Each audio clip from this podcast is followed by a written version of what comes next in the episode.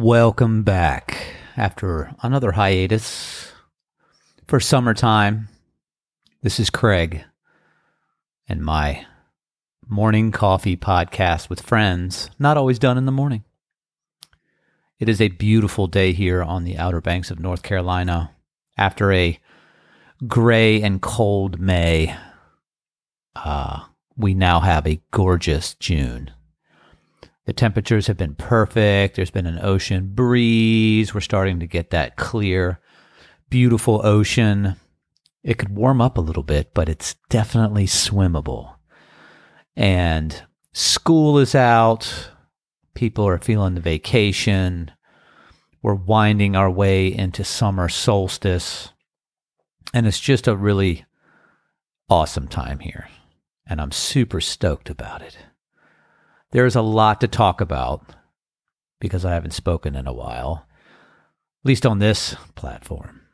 And I wanted to say that if you've been listening, uh, my summer schedule will now be Tuesdays and Fridays. So look for a little hang, a little discussion Tuesdays and Fridays uh, as I make my way through words and thoughts. I hope you're doing good. I hope you're taking care of yourself and being good to the people around you. Today is going to be short. I just wanted to send a message out to all the fathers out there on this Father's Day. In gratitude for those of you who are doing your best, who are trying to be consistent, trying to keep the roof over your heads and your family fed, and trying to shoulder the burdens that come with being a father, trying to dig deep to find more energy in the well. And when you give all that you can give, you find a way to replenish the waters that you give.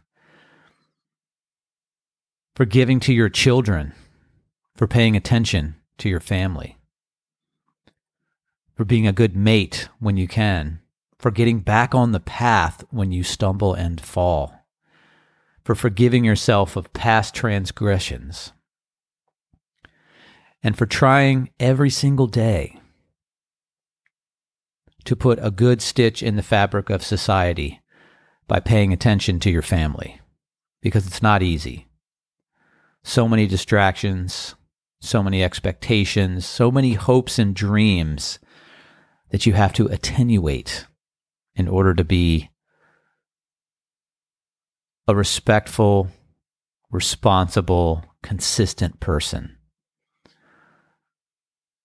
In gratitude for those of you cultivating a deep sense of your spirit and staying in shape and working on addictions and just trying to do the right thing.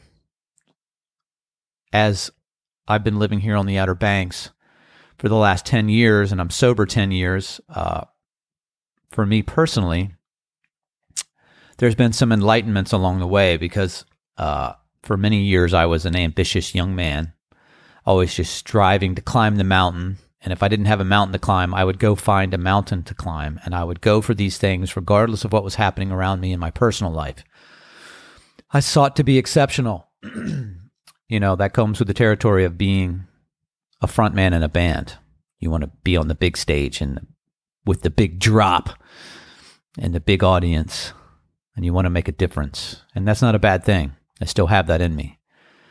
Um, but it was coming here to the Outer Banks and investing in a marriage with Trisha and being the father to young Vera Bay, losing my father in 2016, and living in essentially a small beach community that, of course, grows in the summer to being a city but it's a you know it's a small community here and because it is a resort area there's a lot of transitory people. So folks around here don't invest in a relationship with you until you've proven to be here for like 5 years.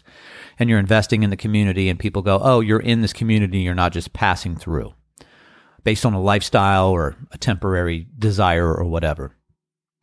And it was taking Vera Bay to the YMCA and taking her swimming because it was like the one thing I knew I could do with her that, you know, gave her agency and she enjoyed it and we bonded a lot. And the water has always been a huge part of our relationship, which makes sense here on the Outer Banks because we're surrounded by water.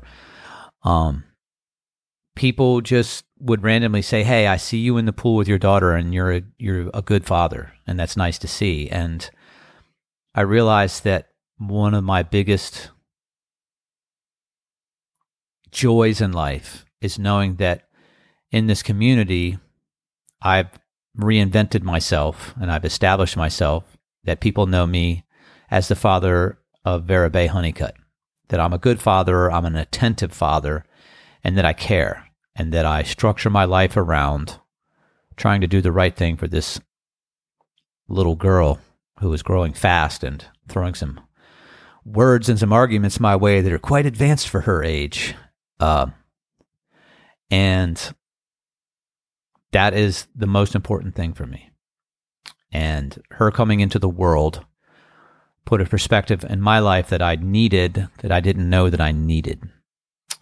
And a friend of mine who uh, is from Africa does amazing work over there. We talked about this a decade ago or more. And he was like, you know, I, I had started to have real clarity when I started to understand what I was willing to give my life for. And I think sometimes here in America, we have things, we have opportunities here, and a lot of times we aren't thinking about the mortal stuff or starving or a lot of things other people think about. So we don't think about, like, what is it that I'm willing to give my life for? And Vera Bay has certainly brought that into perspective for me. And it's a powerful place to be. Um, and I'm grateful for that. And I'm grateful for the opportunity to try and sculpt the riverbanks for the stream growing into a small river that is Vera Bay coming down the mountain of her life into the valley of her existence. Or maybe it flows uphill, trying to get the right texture here. I think you get what I'm talking about. Most parents, you feel like, oh, I'm trying to stay on the edge of this kid here because you can't control them. All you can do is try to help guide and put context and be there. And I'm grateful for the experience, as humbling as it has been, and as many times as I've fallen flat on my face and come up short in a moment. So here's to you fathers out there. And here's to everybody who is tipping their hat to the fathers, getting it done, and all of the fathers who are no longer with us. Thank you.